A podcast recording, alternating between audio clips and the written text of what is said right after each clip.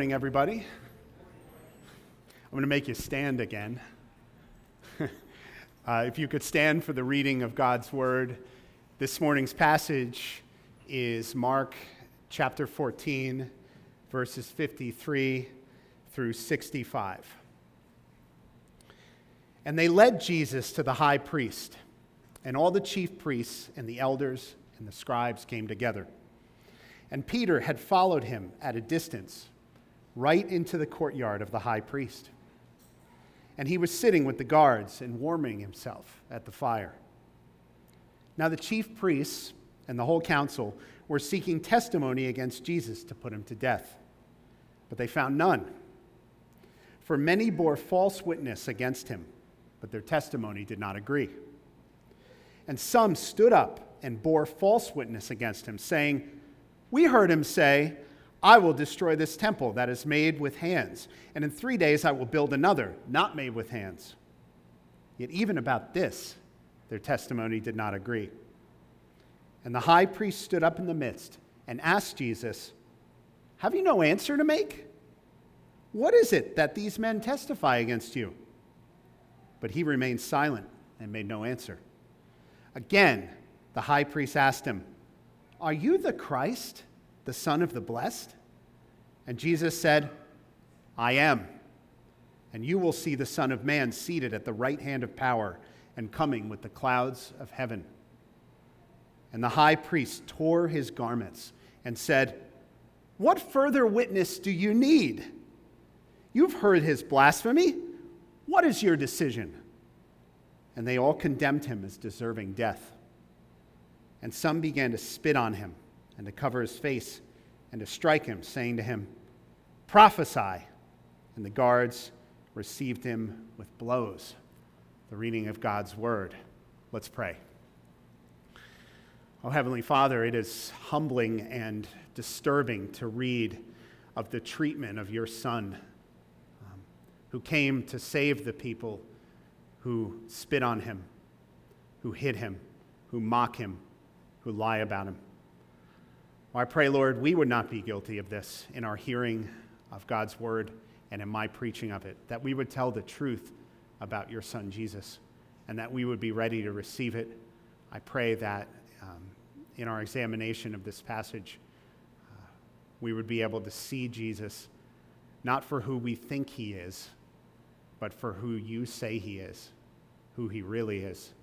Help me this morning um, to be faithful to that message the message of the gospel of your Son, Jesus Christ, whose name I pray. Amen.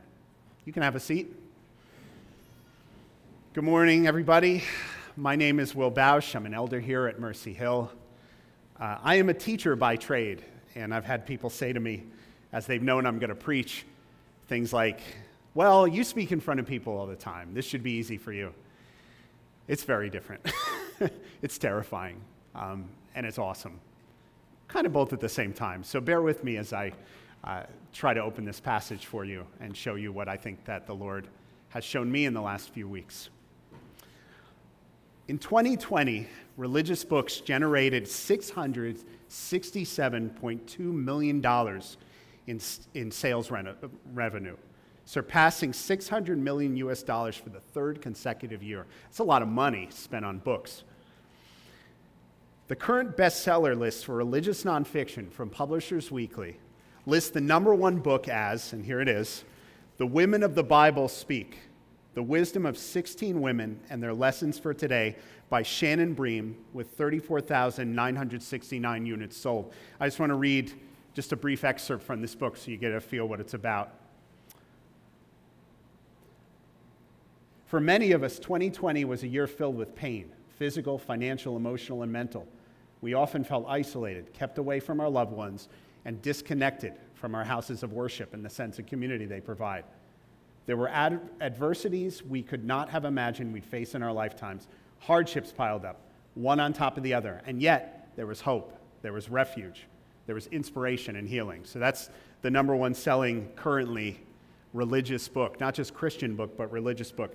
Um, the second best selling book is this book right here Get out of your head, stopping the spiral of toxic thoughts by Jeannie Allen, and this has sold over 34,000 units. I want to read just a brief piece of this book so you can get a feel what this is about. Um, when we are overcome by the grandeur of a snowy mountain peak, or delighted by a beautiful song, when we sit silently in an old church and marvel at the way the sunlight seeps through the stained glass windows, or when we're delighted by our children's squeals as they'll run through the sprinkler in the backyard, we let go of our it's all about me fixation.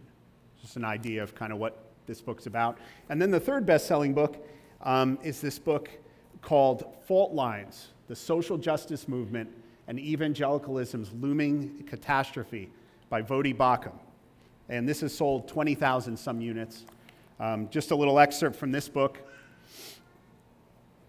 The anti racist movement has many of the hallmarks of a cult, including staying close enough to the Bible to avoid immediate detection and hiding the fact that it is a new theology and a new glossary of terms that diverge ever so slightly from Christian orthodoxy. Um, those of you who know me know that I generally only read books by dead people. Um, so this was really out of Amazon was like, are you sure you want to buy these books? You know, I'm not, I'm not used to reading newer books. And it's mainly because I don't trust them um, very much. And uh, I, I actually, however, don't trust older books very much either. And that, that's kind of where I'm going to start uh, with this message. See, this snapshot of religious publishing not only tempts us to apply Paul's observation about Athens. Remember when he says, People of Athens, I see that in every way you are very religious. To our own nation, but also just suggests that we're seeking to solve our problems personal problems, societal problems, short term problems, long term problems, using our wallets and using our religion. So, what has that $667.2 million of religion got in us as a nation, as individuals? Maybe some peace of mind temporarily, maybe some good habits, maybe 1695 less in our bank accounts. Each of these books all three of these, argue something about religious practice. Either formal religious practice prescribed by a holy book or by a church community or a religious authority of some kind, or informal religious practice, what I think a lot of people would probably call spirituality. Sometimes, along with this, is a dose of psychology, of self help, politics, race relations. A lot of other things come along with this. Each of these books is bearing witness to something that we should do or something that we should avoid so that we can solve our most urgent problems. Which begs the question how do we know if we can trust any of it? I already expressed to you, I have a lot of doubt when I'm given a, a book that proclaims to tell me how to think or, or how to approach a problem in my life or the world. I'm sure if I compared these three books, I'd find contradictions between them. I'm sure if I spoke to some of you out there, maybe some of you have read some of these books, I'd find varying opinions on their value or, or whether the things that they're arguing are legitimate. And I could pick up any three books that proclaim to tell you how to live, and, and it'd be the same thing. See, our text this morning, Mark chapter 14, verses 53 to 65, demonstrates the consequences of believing and also shaping your life around false religion and the consequences of obeying the one true religion. It demonstrates that those who claim to know the truth about how we should live, how you should respond to crisis, how you should worship, are trading in lies if their teachings don't have as their core the one faithful, truthful witness to who Jesus Christ is. As Jesus is brought before the council here in Mark 14, what he says about himself is like a strong wind that blows away all false religion, all of the advice and the solutions. And what's left is surprising, it's beautiful, and it's of supreme value. Because without what's left, Jesus Christ and Him crucified at the center, what is left is, is of no value. In Mark 14, 53 to 65, we can compare man's faithfulness, faithlessness, sorry, to Christ's faithfulness. And we can also compare the lies that emanate from the people present at this sham trial to the truth proclaimed by Jesus. Through the examination of this text, it's my hope that each of us will reject counterfeit man made religion that relies on something other than Jesus to give it value, and instead rely on the only true payment for our sin debt Jesus Christ. Even though the religious leaders of Jesus' day, the bestseller lists, most of the world today does not. What Mark reveals about the religion of man and what our Lord says about himself in this passage should renew a Christian's determination to rely on Christ alone for certainty that what Jesus has promised, a right relationship with God, forgiveness of sins, eternal life, will be fulfilled. It should also lead the non Christian to either tear his garment, like the high priest Caiaphas does, in anger that his false religion is revealed to be worthless, or, and I pray this would be the case for us here, to turn away from false gospels, from good advice, from our own works, to rely primarily upon Jesus Christ. In our passage, we learn of a man, and this is the most surprising part of all my preparation, by the way. It's the part I'm most excited about. In this passage, we learn of a man, one of the disciples of Jesus. His name is Peter, who appears to have been faithful in his actions, but in many ways may have actually been faithless. So I'm going to look at verses 53 to 54 again. And they led Jesus to the high priest. And all the chief priests and the elders and the scribes came together. And Peter had followed him at a distance, right into the courtyard of the high priest. And he was sitting with the guards and warming himself at the fire. As an English teacher, one of my favorite literary devices to point out to students is foreshadowing. Foreshadowing is like it's like a promise. Right? It's when something mentioned at a certain point in a narrative is preparing the audience for something that's going to be revealed or mentioned later. Here in this passage, it's that line Peter followed him at a distance, and he was sitting with the guards and warming himself at the fire.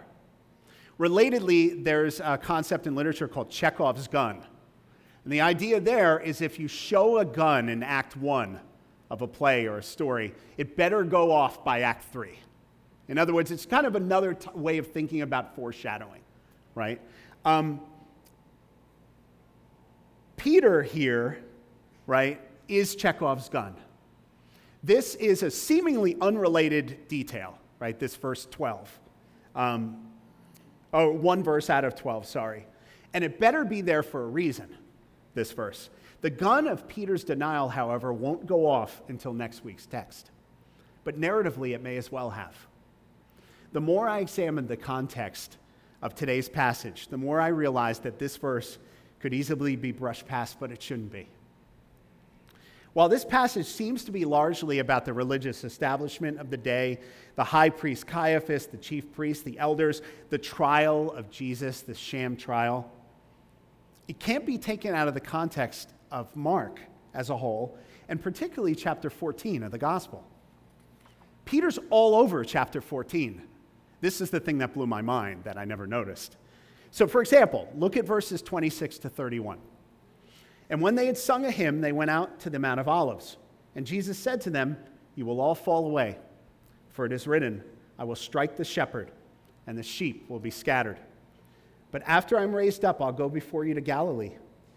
Peter said to him, Even though they all fall away, I will not. And Jesus said to him, Truly, I tell you, this very night, before the rooster crows twice, you will deny me three times. But he said emphatically, If I must die with you, I will not deny you. And they all said the same. Now look at the verses immediately following, verses 32 to 39. And they went to a place called Gethsemane. And he said to his disciples, Sit here while I pray. And he took with him Peter and James and John and began to be greatly distressed and troubled. And he said to them, My soul is very sorrowful, even to death Remain here and watch. And going a little farther, he fell on the ground and prayed that, if it were possible, the hour might pass from him. And he said, Abba, Father, all things are possible for you. Remove this cup from me, yet not what I will, but what you will. And he came and found them sleeping. And he said to Peter, Simon, are you asleep? Could you not watch one hour? Watch and pray that you might not enter into temptation. The spirit indeed is willing, and the flesh is weak. Okay, now look at verses 43 to 47. And immediately, while he was still speaking, Judas came, one of the twelve, and with him a crowd with swords and clubs from the chief priests and the scribes and the elders. Now the betrayer had given him a sign, saying, The one I will kiss is the man. Seize him and lead him away under guard. And when he came, he went up to him at once and said, Rabbi. And he kissed him. And they laid hands on him and seized him. But one of those who stood by drew his sword and struck the servant of the high priest and cut off his ear. We know this is Peter who cut off the ear because of the parallel passage in John 18. Then Simon Peter, having a sword, drew it and struck the high priest's servant and cut off his right ear. Jesus said to Peter, Put your sword into its sheath. Shall I not drink the cup that the Father has given me? Peter's actions in this chapter, including what's foreshadowed here, is his eventual denial of Christ, represent his attempt to follow his own religion. His own religious system that's rooted in his own desires and the consequence of his own religious intuition. Peter seems faithful. I mean, this is some faithful stuff cutting off an ear for somebody, right? Following somebody when putting yourself at risk, right? But I, I believe this shows actually that he is somewhat faithless. He's following a counterfeit self made religion. Look at verses 37 to 38. Peter's not doing what Jesus told him to do. How could he be watching and praying if he's sitting and warming himself by a fire with the guards? Jesus warns him in these verses that to not watch, to not pray, means temptation. And I'm sure we'll see in next week's sermon that Peter succumbs to the temptation to deny Christ, regardless of Christ's warnings, and Peter's pride in his religious devotion. It seems logical to think that if, if Peter had listened to Jesus to watch and pray rather than to try to insert himself into this final step on the, the road to Jesus' death and resurrection, he would have not had the opportunity to deny Jesus, to fall into sin. See, even when we think we're most faithful, we may actually be faithless. This is a pattern for Peter falling asleep when told to stay awake, cutting off the ear of the guard, and now following Jesus unwisely and unnecessarily.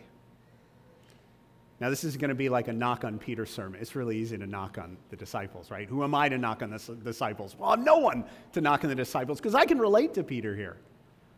Quite a bit, actually. That's why I, I, I related so well to this passage. See, many of the things I think I've been doing for God, I've very often been doing to justify myself.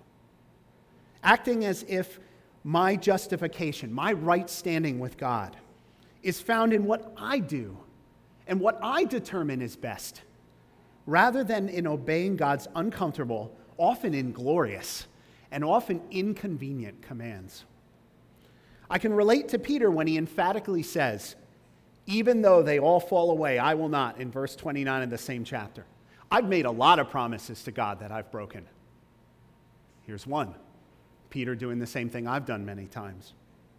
I like to think of myself as a loyal person. That's something I really value loyalty. Yet I have very often not been loyal to God, as Peter isn't here. However, if I'm trying to rely on loyalty for my right standing with God, well, I'm doomed. When Jesus tells Peter in verse 30 that he will deny him three times, Peter seems to double down on his own virtues. If I must die with you, I will not deny you, he says. However, here in our passage that we're studying today, in verse 54, Peter's already on his way to denial by doing as he desires beyond what was commanded.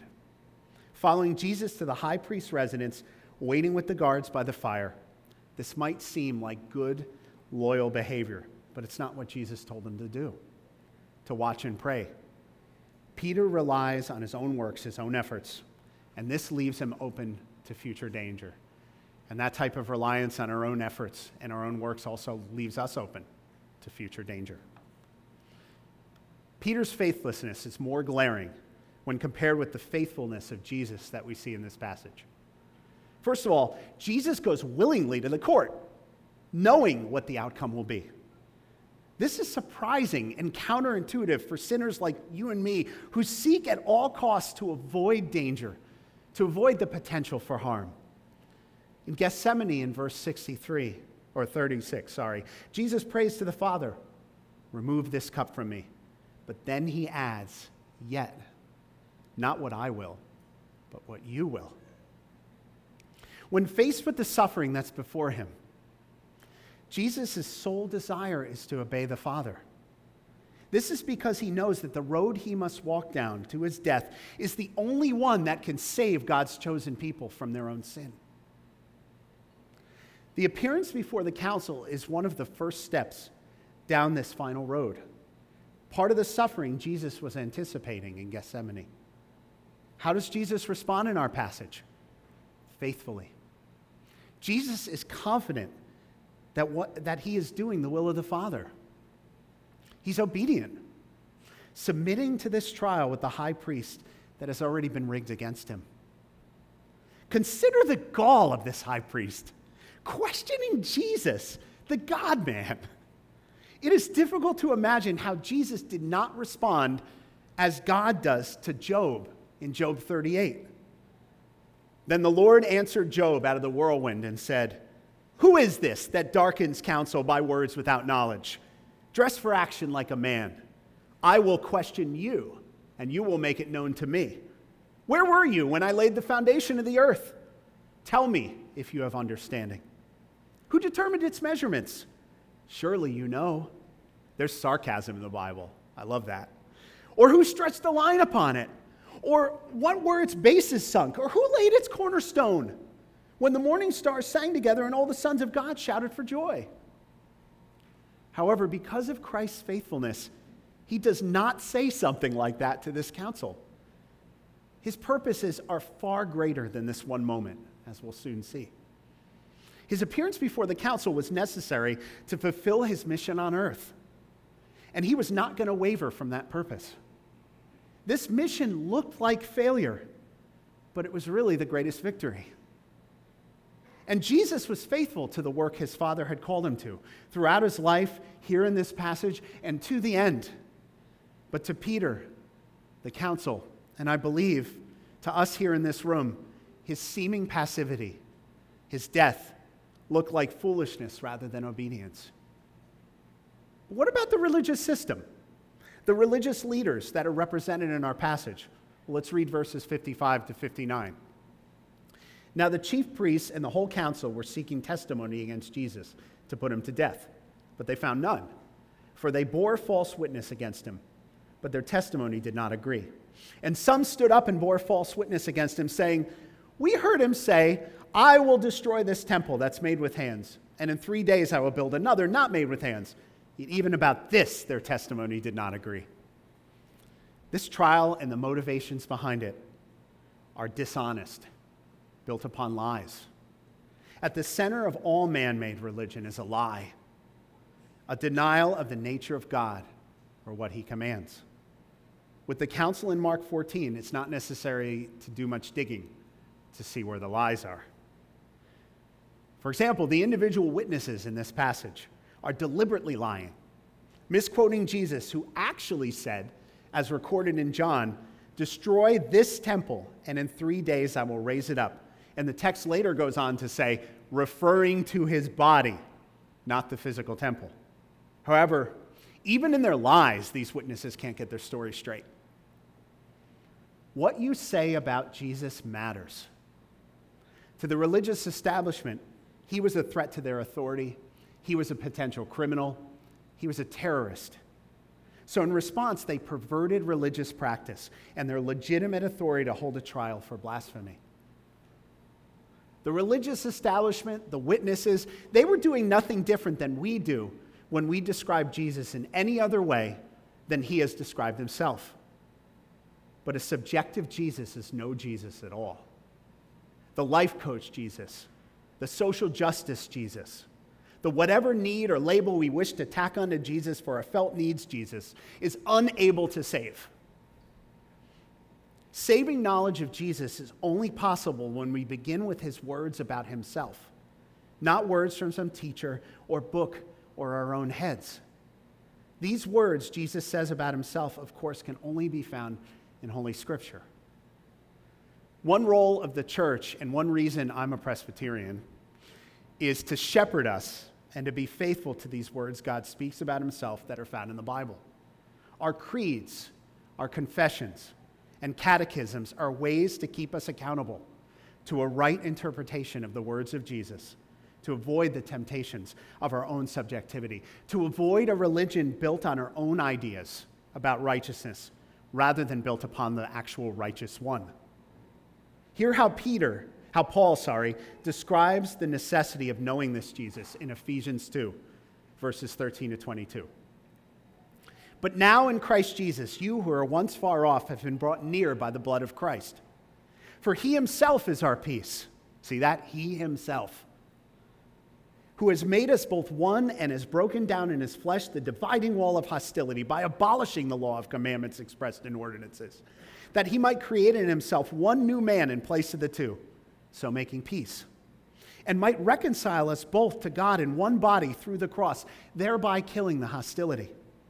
And he came and preached peace to you who were far off, and peace to those who were near, like the Sanhedrin, for example. For through him we both have access in one spirit to the Father. So then, you are no longer strangers and aliens, but you are fellow citizens with the saints and members of the household of God, built on the foundation of the apostles and prophets, Christ Jesus himself being the cornerstone, in whom the whole structure, being joined together, grows into a holy temple in the Lord. In him you also are being built together into a dwelling place for God by the Spirit. Isn't that good news? Well, it's only possible with the true Jesus. That only applies to us if that's who we have. Surprisingly, when we examine this passage in Mark to see what Jesus might say about himself in response to the accusations against him, he first deliberately says nothing. Look at verses 60 to 61. And the high priest stood up in the midst and asked Jesus, Have you no answer to make? What is it that these men testify against you? But he, Jesus, remained silent and made no answer. I've already said that Jesus had purposes beyond this particular moment that were determining his behavior. And his response here is consistent with one of them to fulfill a messianic promise, promise about himself, a messianic prophecy from Psalm 38, verses 12 to 14. Those who seek my life lay their snares. Those who seek my hurt speak of ruin and meditate treachery all day long. But I am like a deaf man. I do not hear. Like a mute man who does not open his mouth. I have become like a man who does not hear, in whose mouth are no rebukes. I could imagine myself before a court if I were falsely accused and allowed to speak. I know myself well enough by now to know that I couldn't remain silent but not Jesus. Jesus is in control of himself. He will speak when he wishes. He has no need to defend himself. In fact, the priest, the council, are handing him here the very cup of God's wrath against sinners that he wishes to drink. They are ironically condemning themselves as they seek to kill their prophesied Messiah. When Jesus finally speaks, he reveals his true nature and mission boldly and directly for the first time to the religious authorities. Look at verses 61 to 62. Again, the high priest asked him, Are you the Christ, the Son of the Blessed? And Jesus said, I am. And you will see the Son of Man seated at the right hand of power and coming with the clouds of heaven. When Jesus finally speaks, it is to reveal the truth that he is indeed the Messiah and the Son of God. Not only that, but he's also the Son of Man, a human man prophesied in Daniel 7.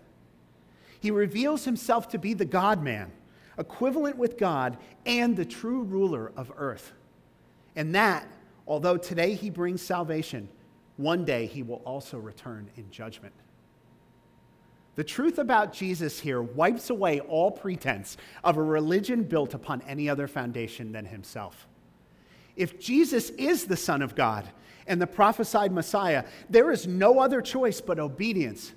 I am, Jesus says, pointing to the self revelation of God to Moses in Exodus chapter 3.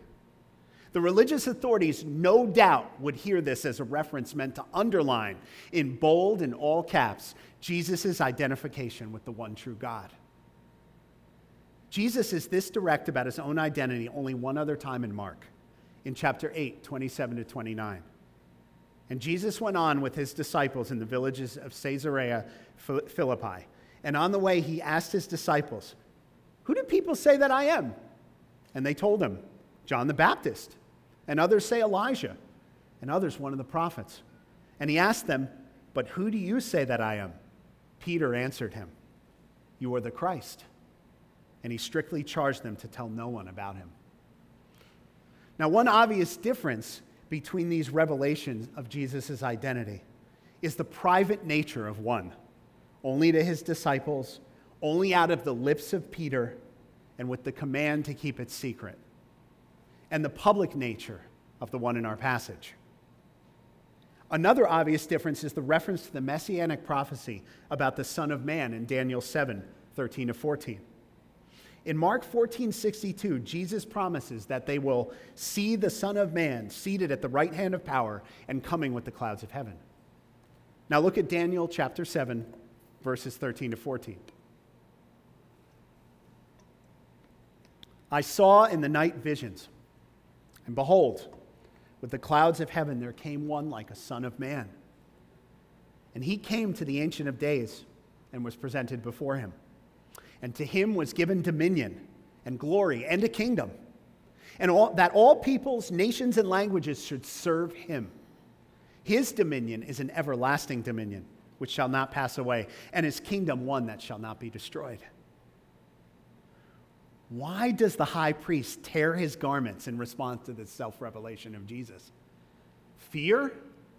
Anger? Frustration? Maybe all three?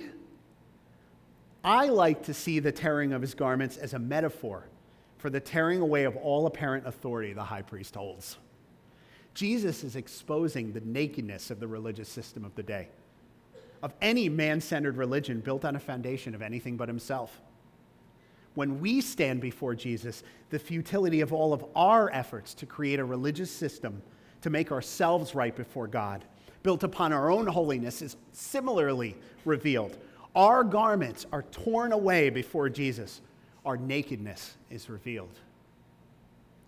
The high priest, the religious authorities, the disciples, and all of us today need an alien righteousness, one outside of ourselves, to be right with God. That righteousness is in the person of Jesus Christ, who is standing before the Sanhedrin and the high priest and Peter, and who is standing before us right now. Anything or anyone else is unable to save. It is, in fact, offensive to the one true God. Look at uh, Isaiah, Isaiah chapter 1, verses 11 to 17. And you'll see that the Lord condemns man made religion that has the appearance of devotion and righteousness, but at its core is empty. What to me is the multitude of your sacrifices, says the Lord? I've had enough of burnt offerings of rams and the fat of well fed beasts. I do not delight in the blood of bulls or of lambs or of goats. When you come to appear before me, who's required of you this trampling of my courts? Bring no more vain offerings. Incense is an abomination to me new moon and Sabbath and the calling of convocations. I cannot endure iniquity in solemn assembly. Your new moons and your appointed feasts my soul hates. They have become a burden to me. I'm weary of bearing them. When you spread out your hands, I will hide my eyes from you. Even though you make many prayers, I will not listen. Your hands are full of blood. Wash yourselves, make yourselves clean Remove the evil of your deeds from before my eyes. Cease to do evil. Learn to do good. Seek justice. Correct oppression. Bring justice to the fatherless. Plead the, will- the widow's cause. For those who confess Christ, Jesus' self revelation is good news, as it is for here, us here today. Yes, we are sinners. Yes, our religious works are of no value in and of themselves because they are done with unclean hearts and minds and hands.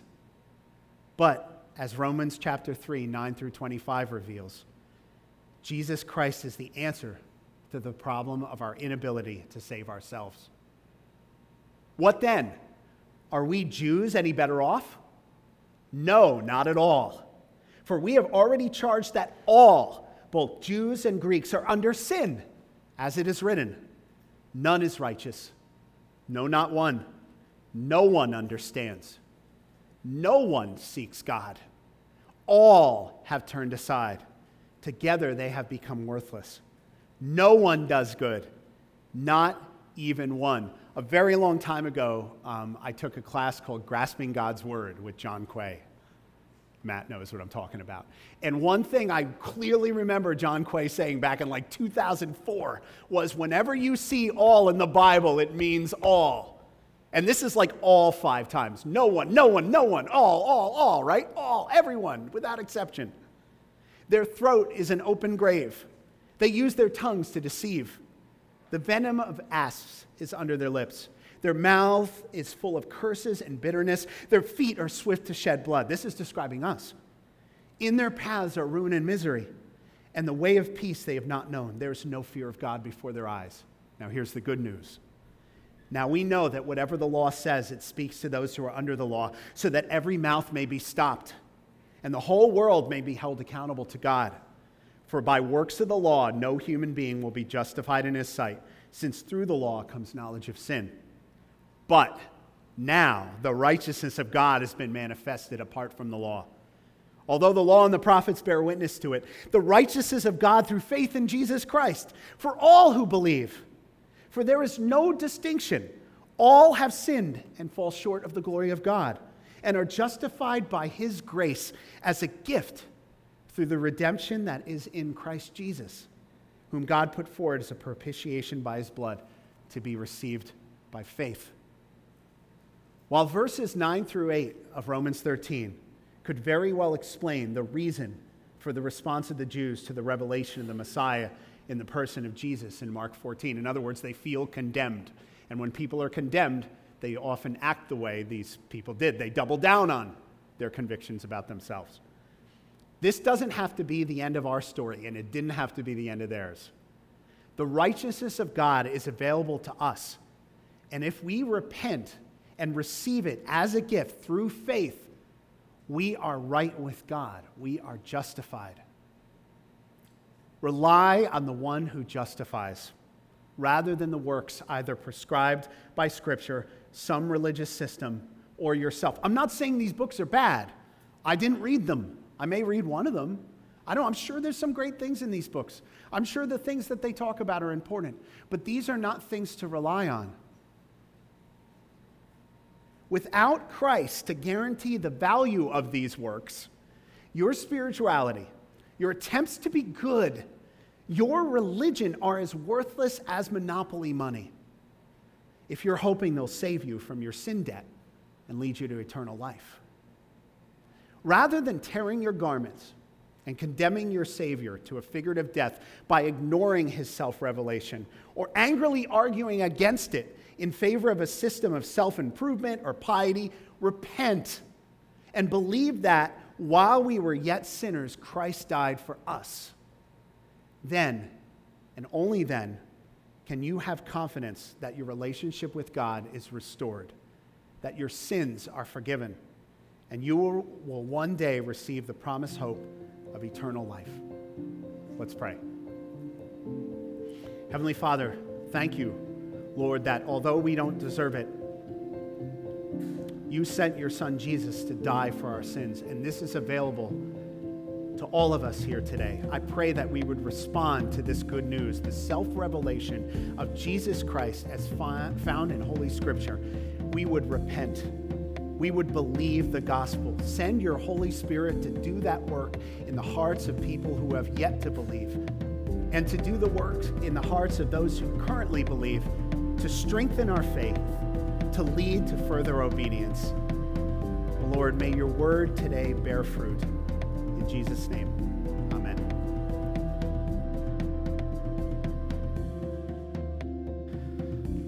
Thank you for listening to the Mercy Hill Sermon Podcast. If you'd like to learn more about us, please visit our website at www.mercyhillnj.org. We meet every Sunday at 10 a.m. at the church house located at 300 University Boulevard in Glassboro, off of Harvard Avenue, adjacent to the J. Harvey Rodgers School and near Rowan University. We'd love for you to join us. Please see our website for directions. Thank you again for listening to the Mercy Hill Sermon Podcast.